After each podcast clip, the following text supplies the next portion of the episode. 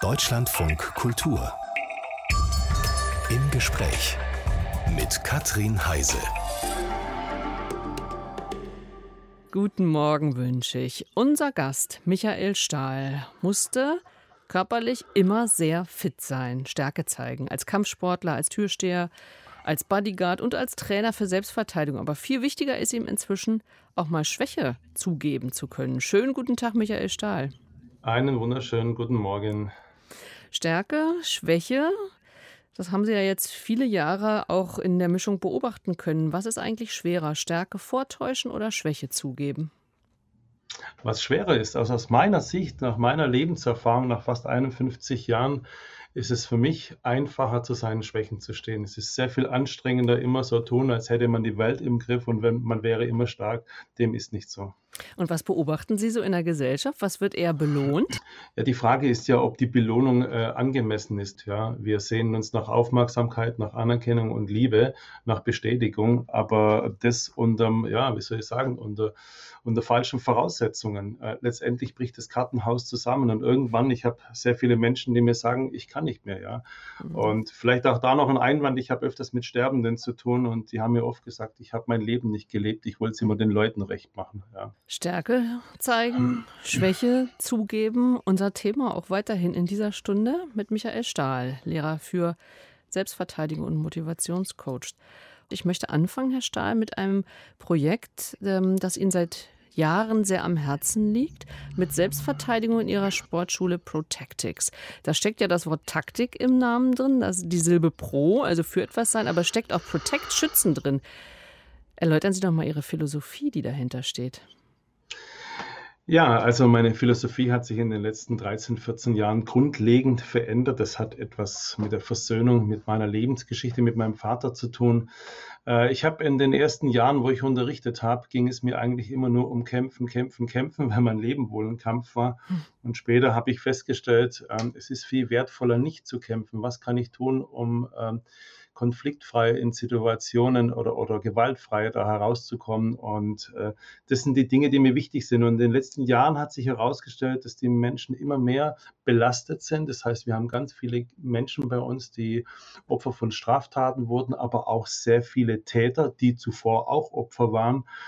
Und da gilt es auch, ein, ein, ein großes Netzwerk zu haben an Seelsorgern, Psychologen, mhm. ähm, Sozialarbeitern, Polizeibeamten. Und äh, so versuchen wir auf verschiedenen Ebenen den Menschen zu helfen ja, und sie einfach auch ein Stück zu begleiten, wenn sie möchten. Und das ist Protectix. Das sind ja ganz unterschiedliche Ansätze dann wahrscheinlich. Ob jemand, wie Sie sagen, jetzt irgendwie vielleicht auch Opfer einer Straftat geworden ist und für das nächste Mal ähm, ja gewappnet sein will oder überhaupt sich wieder erst aufrichten muss. Ich würde sowieso mal fragen, fängt Selbstverteidigung im Kopf an?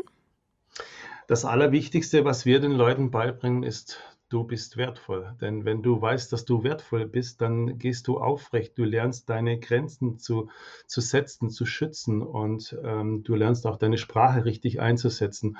Und das ist die eigentliche Selbstverteidigung, ja, wenn, ich, wenn ich nicht kämpfen muss. Wenn ich kämpfen muss, ist vielleicht schon was schiefgelaufen. Aber dann ist das ja fast so was. Also ich hätte jetzt gedacht, dass sie Kampfsport machen oder äh, also so bestimmte Taktiken üben. Also das klingt mir jetzt ja fast eher wie ein, wie ein Gesprächskreis oder wie eine Therapie.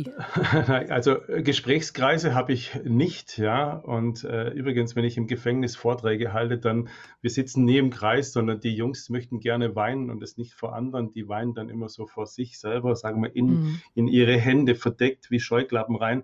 Und nee, äh, die Selbstverteidigung ist das letzte aller Mittel. Wenn unsere Gespräche nichts mehr nützen, unser Auftreten auch nichts mehr, wenn niemand da ist, der uns äh, schützen kann und wenn wir auch nicht flüchten können, dann ist diese aktive Selbstverteidigung das letzte aller Mittel und das trainieren wir auch, ja. Und dann geht es auch da wiederum verhältnismäßig zu reagieren, ja. Aber wenn ich Sie richtig verstehe, liegt viel mehr Wert ähm, auf der Situation quasi davor. Also Selbstwertgefühl, eigene Grenzen abstecken ist ja auch immer so ein Thema, oder? Ja, absolut. Und ähm, bei uns im Training ist es so, wir merken auch, dass die Menschen kaum noch einen Glauben an sich selber haben, dass sie kaum Körperspannung haben, dass sie auch äh, manchmal unfähig sind, Situationen zu erkennen, und dann richtig zu handeln, eine mhm. Entscheidung mhm. zu treffen. Entscheidungen treffen äh, hat ja eine Konsequenz. Übrigens, wenn ich keine Entscheidung treffe, äh, hat es auch Konsequenzen. Und das versuchen wir den Leuten beizubringen. Wie machen Sie das denn? Also ich stelle mir jetzt mal vor, Sie sind, Sie gehen ja auch in Schulklassen beispielsweise. Ja. Sie kommen in eine Schulklasse, Da ist, ähm, was vielleicht ist da, wenn Sie Glück haben, gespannte Stille, weil man wissen will, wer kommt da eigentlich, oder sonst ist vielleicht eher Aufregung und alles Quatsch durcheinander. Wie fangen Sie an? Also ich erzähle immer aus meinem Herzen. Ich bin kein Theoretiker. Ich habe das über Jahre hinweg am eigenen Leib erfahren müssen, ja, was es bedeutet, wenn Menschen gegen dich sind. Ich hatte als Kind Suizidgedanken und wenn ich in eine Klasse reinkomme, dann habe ich meistens ein Gespür, ja wer ist dieses Kind, äh, dieser Jugendliche, der leidet, ja. Und es sind ja meistens immer vier, fünf Stück, denn verletzte Menschen sind ja auch, oder Gewalttäter sind ja sehr einsame Menschen oder sehr verletzte Menschen und die müssen sich natürlich auch in der Gruppe zusammentun und das sind meistens mehrere, äh, die dann auf einem herumhacken. Und das spüre ich, ja. Mhm. Also manchmal spüre ich das, ja. Und dann kann ich, wenn ich etwas aus meinem Herzen berichte, dann kann es passieren, dass andere aus ihrem Herzen berichten. Aber es kann auch passieren, dass das nicht läuft, oder? Nicht jeder, aber sehr viele versuchen doch so die, diese, diesen harten Kern, diese Schale zu bewahren und eine gewisse Rolle auch zu spielen. Und so ist es in der Klasse natürlich auch. Und deshalb, ich erzähle auch von meinen Niederlagen. Ich habe ja auch andere gemobbt, ja. Und wissen Sie, ich zeige den Leuten, was ist mir passiert, wie habe ich mich dabei gefühlt, äh, wenn ich das ertragen musste, aber auch wenn ich selber verletzend war. Und dann kann es doch sehr oft passieren, dass Menschen sehen, halt, der spricht über Niederlagen, über Wunden, über Verletzungen. Das hat was Befreiendes und manchmal mhm ja, bringt es Menschen dazu, das einfach äh, gleich zu tun. Und dann, wie machen Sie dann weiter? Das kommt drauf an. Wir machen zum Beispiel, wenn wir äh, auch praktische Einheiten machen, dass die Kinder, die Jugendlichen ähm, auch sehr viele Spiele zusammen machen, wo sie sich wirklich ganz neu entdecken lernen dürfen. Dieser Satz, du bist wertvoll, bekommt eine ganz andere Bedeutung. Ich, ich setze Grenzen. Wir, da gibt es so viele Spiele, die wir mit den Leuten machen, auch Vertrauensspiele, wo sie merken, äh, wir sitzen doch alle irgendwo gemeinsam in einem Boot. Ja? Ja? Und wenn ich auf meiner Seite ein Loch reinhacke oder beim, beim mhm. anderen Seite, dann gehen wir alle unter. Und da gibt es ganz, ganz viele Spiele, die wir miteinander spielen, Vertrauensspiele, äh, wo doch viele erkennen, ja, das, was sie da tun, das beschädigt im Prinzip sie selber auch. Ja? Und was ich sehr oft erlebt habe, ist, also mir haben schon viele Jungs gesagt, hey, ich, ich, ich möchte ja auch ein Held sein, ich möchte was Gutes mhm. tun. Was, was soll ich da tun? Sage ich, dann fängst du mit dem Kleinen an. Vielleicht kannst du auch mal um Verzeihung bitten. Ja, und wir haben das schon sehr oft erlebt, dass diejenigen, die Gewalt ausübten, dann äh, auch zu anderen hingegangen sind, haben gesagt, hey, das, was ich gemacht habe, äh, das, das tut mir leid und haben dann in dieser Sache äh, eine Wertschätzung für sich selber erfahren dürfen, eine Bewunderung auch der anderen. Ja, und das ihm zum Nachahmen nach. Das sind ja wahrscheinlich genau solche Situationen, wo die Lehrer, die Lehrerinnen seit Monaten wahrscheinlich an jemanden, an einem Jugendlichen ja auch appellieren. Und in so einer kurzen Veranstaltung bei Ihnen weil sie eine andere Person sind, weil sie von außen kommen oder warum glauben Sie, dass sie so eine Schale knacken? Also erstmal habe ich sehr große Hochachtung vor, vor Schulen, vor Pädagogen, ja, weil sie manchmal wirklich überdurchschnittliches leisten und auch viel mehr Dinge machen müssen, wie vielleicht vor 30, 40 Jahren noch und auch viel mehr auffangen müssen, ja, was vielleicht zu Hause oder sonst in der Gesellschaft schiefläuft. Ich habe den Vorteil, dass ich äh, meistens nur einmal in der Schule drin bin und dann bin ich ja wieder weg, mache ein einmaliges Projekt. Mhm. Aber die Leute erwarten natürlich, wenn ein Kampfsportler kommt oder ein ehemaliger Personenschützer, ja, dass der über Stärken, was weiß ich, was spricht. Und auf einmal spreche ich über Schwäche, ja. Und ich habe auch kein Problem zu sagen, wo ich versagt habe. Und einfach dieses Menschliche. Und ich glaube, da wird was ausgelöst, weil ich denke, dass auch unsere, unsere Jungs ja auch Vorbilder brauchen. Wie gehe ich mit Niederlagen um? Darf ich überhaupt weinen? Äh, oder mhm. gelten die alten Sprüche noch, Indianerherz kennt keinen Schmerz. Und da passiert schon sehr viel Gutes, ja. Michael Stahl, darüber, wo Selbstverteidigung eigentlich anfängt. Und wir waren wieder bei dem Schwäche zugeben. Herr Stahl, Sie haben vor unserer Musik erwähnt und Sie schreiben es auch auf Ihrer Internetseite, was Ihre Motivation ausmacht, nämlich dass Sie nachvollziehen können, was das ist, also Armut, Verletzung, Demütigung. Das hat mit Ihrer Kindheit zu tun. Sie haben es vorhin auch schon gesagt. Sie sind 1970 geboren, in einer Kleinstadt in Baden-Württemberg aufgewachsen. Erzählen Sie mal, was war denn das für eine Kindheit? Ja, also bevor ich jetzt äh, über meinen Vater spreche, der ist ja 2010 gestorben und gab mir vier Wochen vor seinem Tod die Genehmigung, äh, diese Geschichte zu erzählen. Es war sein Herzensanliegen, dass durch diese Geschichte Menschen sich versöhnen. Dann mache ich das hiermit. Ja, äh, mein Vater war Alkoholiker. Er hat Zeit meines Lebens nie gearbeitet und ich bin in unfassbar ärmlichen Verhältnissen aufgewachsen. Also ich habe bis zum 14. Lebensjahr im Schlafzimmer meiner Eltern geschlafen. Ich hatte kein eigenes Zimmer. Mhm. Die Wände waren voller Schimmel. Wir hatten kein Badezimmer. Und der Vater ging jeden Morgen in die Kneipe und ich bin mit Schlägen, mit Gewalt aufgewachsen. Ich wurde bespuckt und ich habe Sätze gehört wie, äh, du bist nichts, du kannst nichts, aus dir wird nichts. Und die haben natürlich ihre Spuren hinterlassen. Haben Sie sich geschämt für die Situation, in der Sie gelebt haben als Kind? Ja, oh, oh, nicht nur als Kind. Ich habe mich hm. für diese Situation 37 Jahre meines Lebens geschämt, hm. ja, und bin auch vor der Vergangenheit weggelaufen und ich habe meinen Vater verleugnet. Ich, ich bin ihm aus dem Weg gegangen, wenn ich im Supermarkt war und der kam rein, habe ich mich versteckt hinter den Regalen. Ja. Mhm. Auch zur Zeit, als ich Personenschützer war. Nach außen Noch hin. als Erwachsener, war, ja? Genau. Und nach, nach, außen hin Stärke und, und in Wirklichkeit habe ich mich ja, hinter den Ravioli-Dosen versteckt. Mhm. Hat Ihnen niemand geholfen? Oder, ja. oder sagen wir mal eher so, wie hat die Umwelt reagiert? Vielleicht eher so, Lehrer, Freunde, ja. Nachbarn. Ich habe einem Lehrer mal mein Leid kundgetan, nur einmal. Und der hat zu mir gesagt, weil ich gesagt habe, ich werde in der Klasse gequält, ich kann nicht mehr. Und da hat er mich angeschaut und hat gesagt, das bildest du dir alles nur ein. Das, mit diesem einen Satz war alles zunichte. Ja, und ich hatte einen wunderbaren Onkel, der ist 2012 gestorben. Der hat mich immer so ein bisschen auf die Seite genommen und den habe ich auch mal mein Leid geklagt. Und dann ging der zu meinem Vater und hat gesagt, wenn du deinem Jungen noch einmal wehtust, dann bekommst du es mit mir zu tun. Mhm. Und mein Vater hat dann gesagt, ja, aus Versehen alles. Und dann war mein Vater zwei Stunden lang still und nach zwei Stunden habe ich die Dresche meines Lebens bekommen. Das hat mich aber auch gelehrt, äh, Menschen nicht Maß zu regeln, sondern wenn ich zum Beispiel Kinder und Jugendliche habe, wo ich weiß, sie werden von den Eltern geschlagen, dann suche ich immer das Gespräch auf Augenhöhe und ich erzähle meistens von meinem Versagen und die kommen dann schon von alleine mit ihrem Versagen. Also ich würde nie zu Eltern sagen, mach das nie wieder, weil die lassen dann diese, diesen Tadel an diesen Schmerz. Mhm. Ja, das lassen die an ihren Kindern wieder raus. Das habe ich am eigenen Leib erfahren. Und meine Mama, die war schon so beschützendes Wesen in unserem Haus, aber mein Vater war übermächtig und ihr fehlte auch oft die Kraft. Und ja, nur dazu, meine Mama wohnt heute bei mir und sie wohnt bei uns im Haus und wir lieben uns gegenseitig gesund. Sie haben ihr das nicht übel genommen, sie da irgendwie rausgeholt zu haben. Nee, hm. gar nicht, gar nicht. Ich habe das nie, ich, ich nehme das niemanden übel, gar niemanden. Da muss man aber auch erstmal hinkommen. Ne? Sie haben ganz am Anfang ja gesagt, es war Ihnen ja auch wichtig zu sagen, dass Ihr Vater Ihnen vier Wochen vor seinem Tod erlaubt hat, darüber zu sprechen. Das heißt ja, Sie haben sich ja versöhnt mit ihm. Absolut. Also wir haben uns nicht nur vergeben, wir haben uns versöhnt. Versöhnung bedeutet Annahme zu Hause wissen Sie, ich, ich möchte Menschen verstehen. Ja, mein Vater hat mich gedemütigt und als wir uns versöhnten, hat er mir seine Geschichte erzählt. Das ist keine Rechtfertigung, aber es ist ein Verstehen. Sein Vater hat äh, ihn auch geschlagen und der Opa wurde von seinem Vater geschlagen. Und mein Opa, also der Vater meines Vaters, der war auch im Krieg und in Gefangenschaft und kam völlig traumatisiert zurück. Und damals hat er bestimmt keine Seelsorge der Traumatherapie aufgesucht, sondern hat den Schmerz seines Lebens, die Bilder, die Ereignisse ja, an meinen Vater ausgelassen. Und äh, keiner, keiner in all diesen Generationen konnte den anderen in den Arm nehmen und sagen, ich liebe dich, ich bin stolz auf dich. Das sind übrigens die zwei wichtigsten Sätze, die jedes Kind in seinem Leben immer und immer wieder hören sollte. Ich liebe dich und ich bin stolz auf dich. Ja, das sind aber Sätze, die Sie ja eigentlich nicht gehört haben. Und Sie waren dann aber, oder, oder wer hat da die Versöhnung gesucht? Weil ich meine, überhaupt so ein Gespräch nach dem, was Sie erzählt haben, was Sie erlebt haben, muss man ja dieses Gespräch überhaupt erstmal suchen. Wie ist es dazu gekommen?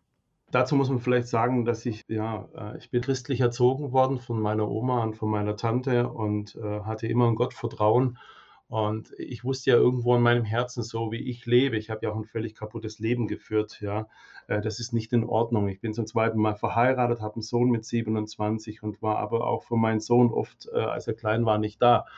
Und ich habe meinen Vater dann eines Nachts betrunken auf der Straße gesehen und in meinem Herzen war, der stirbt bald, mach mal Frieden, gell. Und ich, ich, ich, wusste nicht, wie man Frieden macht. Ich habe auf vielen Veranstaltungen dafür gesorgt, dass sie friedlich abliefen, aber wie man Frieden macht, ich habe bis zu diesem Zeitpunkt noch nie jemand aus der Familie in den Arm genommen. Ich konnte auch weder meiner Mutter, meinen Geschwistern Liebe aussprechen, das konnte ich nicht. Und ich bin dann nach Hause gegangen, wenn ich das sagen darf, und habe ein kleines Gebet gesprochen, sage ich, Gott, ich möchte Frieden haben mit meinem Vater. Ich hab, den habe ich auch nicht Vater früher genannt, sondern Zeuger. Aber ich weiß nicht, wie das geht. Ja? Und äh, ich habe dann eines Nachts geträumt, mein Vater wäre gestorben.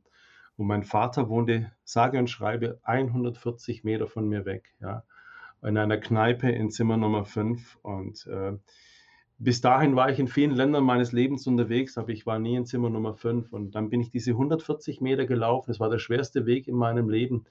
Und ich habe meinem Vater gesagt, dass ich ihn liebe und ich habe ihn darum gebeten, dass er mir vergibt. Ja, und ich betone das so, weil ein Jahr davor war ich bei meinem Vater, nachdem mir ähm, mal jemand gesagt hat, du musst deinem Vater vergeben. Dann habe ich zu meinem Vater äh, 2006 gesagt, ich vergebe dir.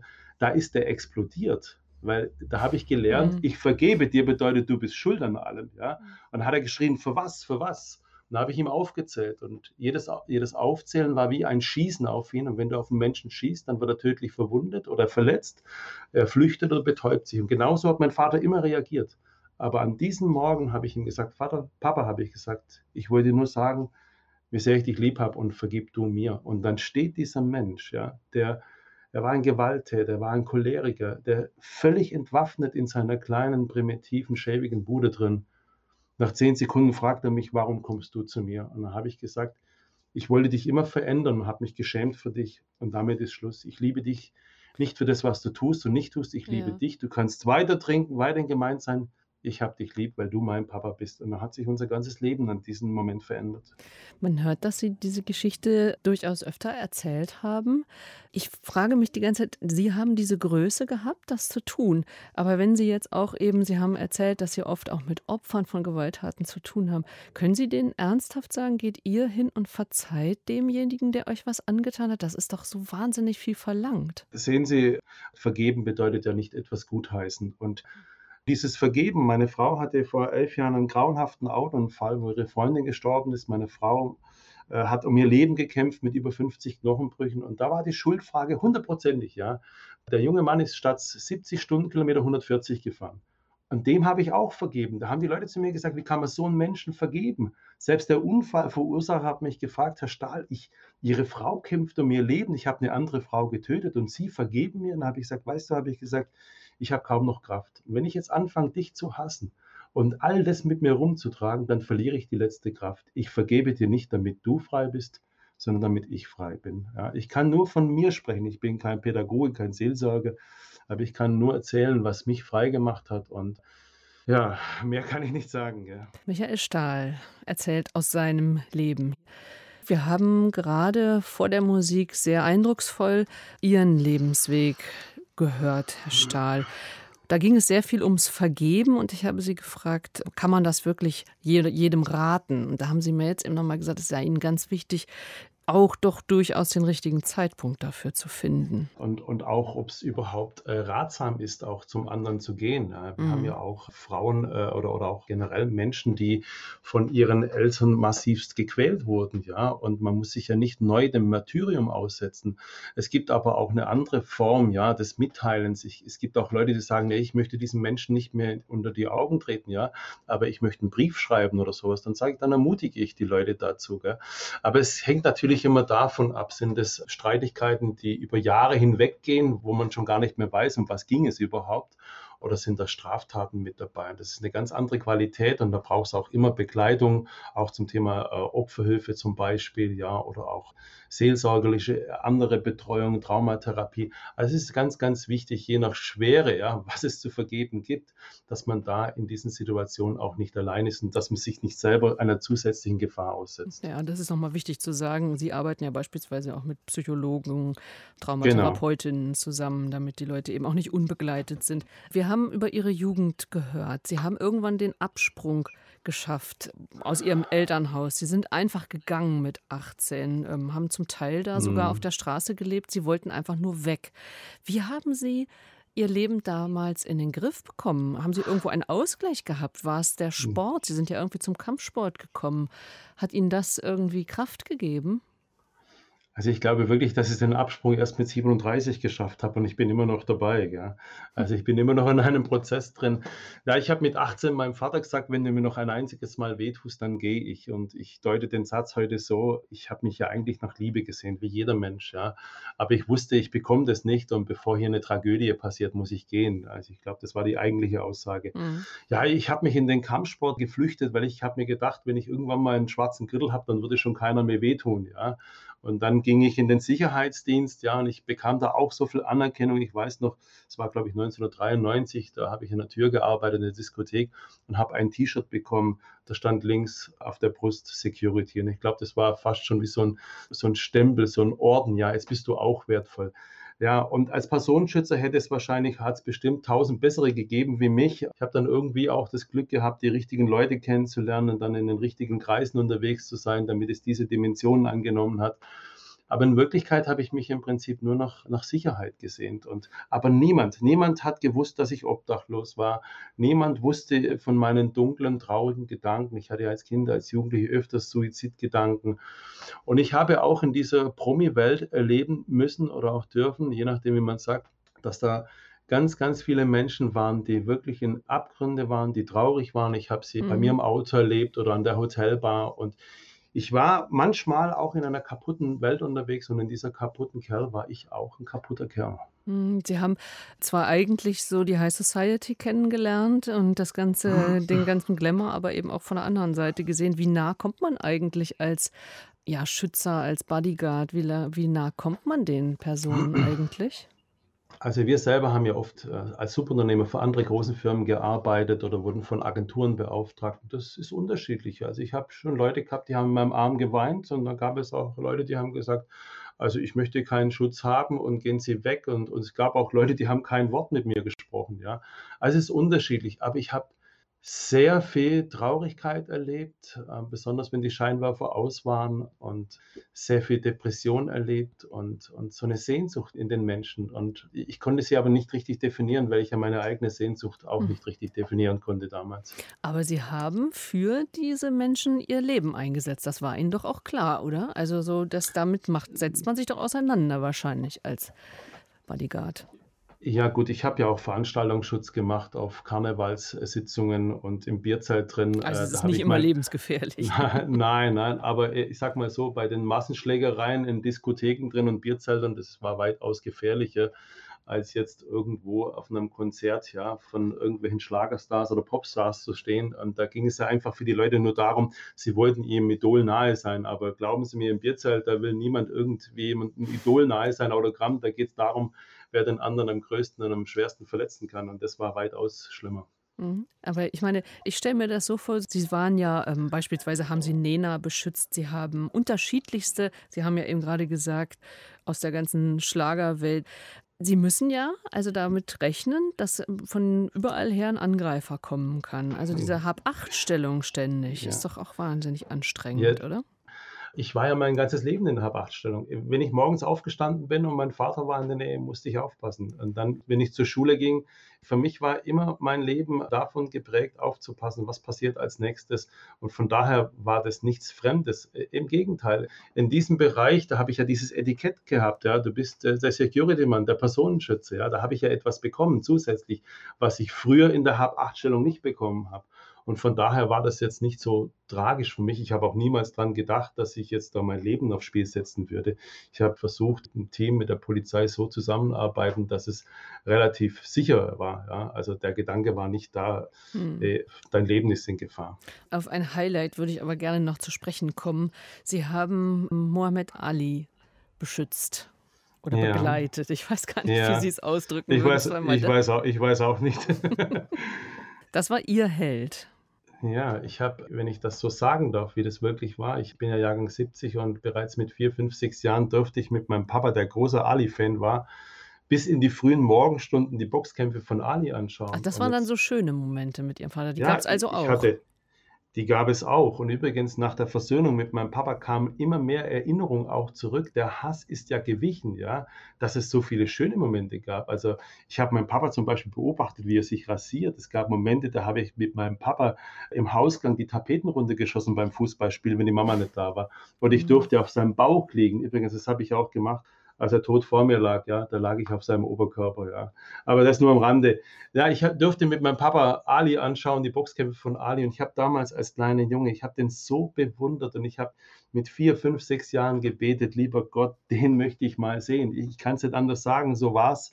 Und 27 Jahre später ja, ähm, habe ich diese Nachricht bekommen, dass Ali nach Deutschland kommt für ein paar Tage, ob ich dabei sein möchte, ihn zu beschützen. Und ich hatte eine unfassbare Zeit mit ihm. Dieser Mann hatte so ein großes Herz und wir haben auch zusammen geweint mal. Also ich kann es kaum beschreiben. Es war ein unfassbares Erlebnis. Kampfsportler, Türsteher, Bodyguard. Das alles war unser Gast Michael Stahl.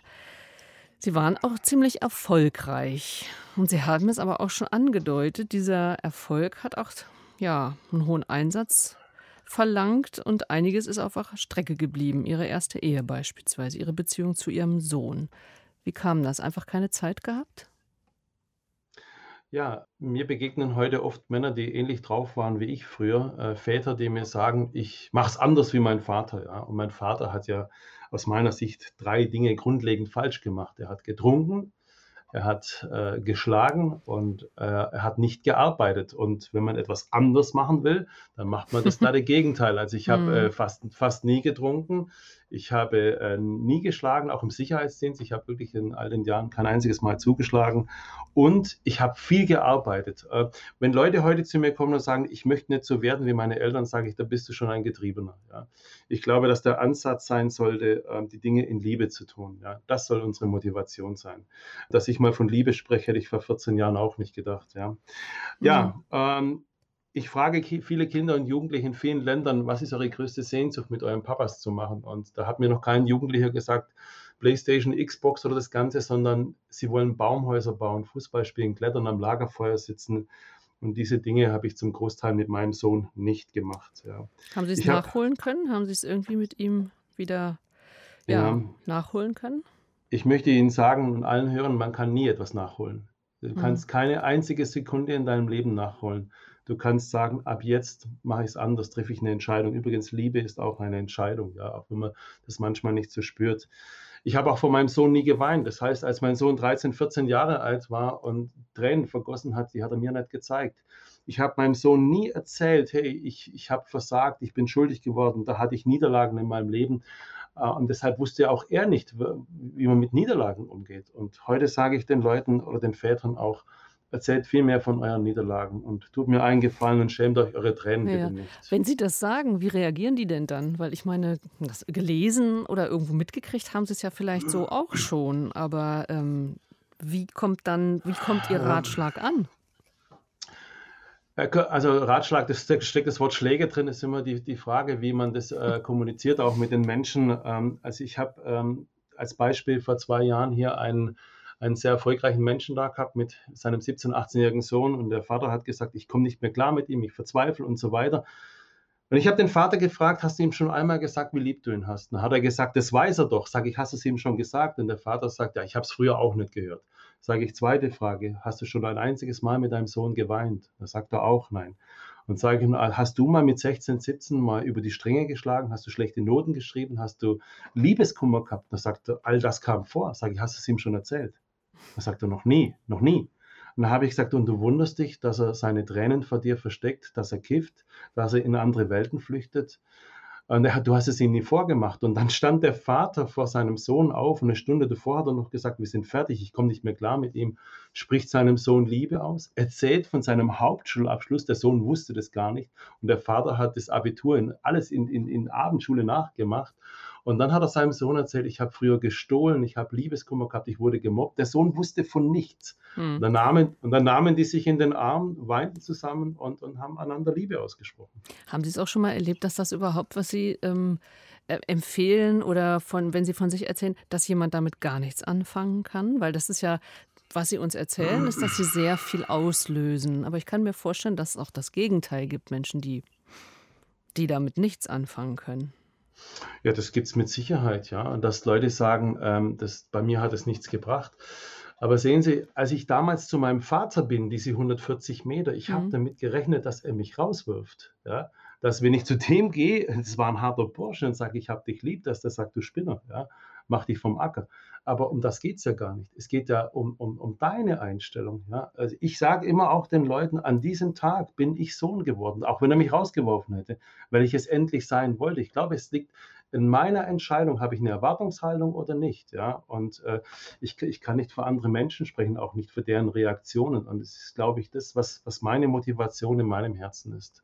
Wie haben Sie angefangen, so Schwäche zugeben zu können? Weil ich meine, Stärke zeigen hält ja auch aufrecht. Man hat ja auch eigentlich Angst vor einem Zusammenbruch. Also es hat ja einen Sinn, warum man sich so stark macht. Aber ist das Stärke? Ja, also ist das wirklich Stärke? Also ich habe zum Beispiel als Kind gestohlen wie ein Rabe, das habe ich nie jemand erzählt. Ja, und ich, ich war vor, vor einem Jahr bei dem Besitzer eines Tante-Emma-Ladens und habe ihm um Verzeihung gebeten. Ja, und, und ich habe eine Lehrerin auch gemobbt mit 12, 13, die habe ich auch vor zwei, drei Jahren um Verzeihung gebeten. Und ich merke, ich habe jedes Mal schwere Beine gehabt, einen Druck in der Magengegend und einen Kloß im Hals, aber ich habe danach immer ein Stück Freiheit erleben dürfen. Und je mehr Last doch von mir abfällt, desto stärker werde ich doch. Also das habe ich für mich gelernt. Ähm, ich habe natürlich auch Leute kennengelernt nach der Versöhnung mit meinem Vater, äh, äh, die ähnliche Wege gegangen sind, die mir ihr Herz geöffnet haben. Und äh, für mich, ich, ich habe immer vor 37 Jahren versucht, ein, ein Gebilde aufrechtzuerhalten, das einfach nicht so war. Eigentlich kommen Sie mir jetzt schon die ganze Stunde so ein bisschen vor wie jemand, der eine Mission hat. Also Sie, Sie missionieren die Leute doch, oder?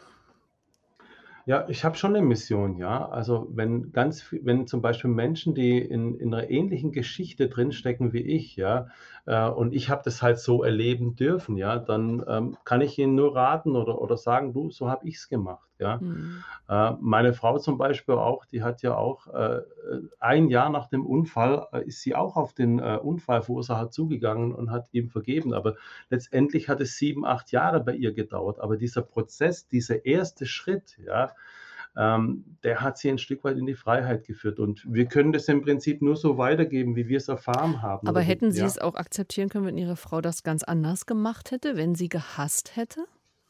Absolut. Ich habe ja Dinge erlebt, dass meine Frau in all den Jahren mit über 50 Knochenbrüchen und sie hat ja heute noch Platten, Schrauben und Nägel in sich drin, mhm. ja, dass sie auf den Tisch geschlagen hat und hat gesagt, ich hasse ihn.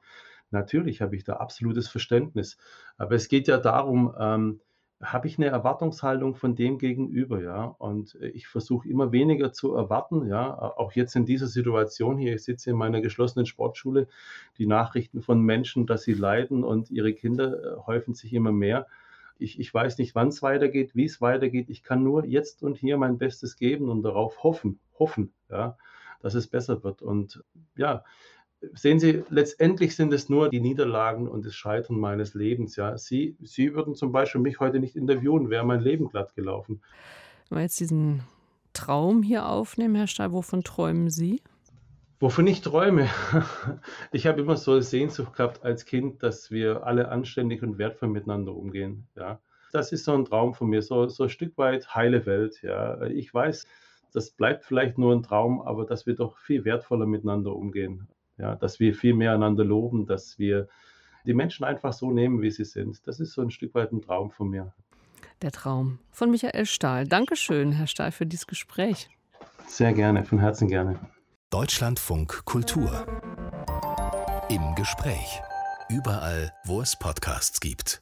Und in der DLF Audiothek.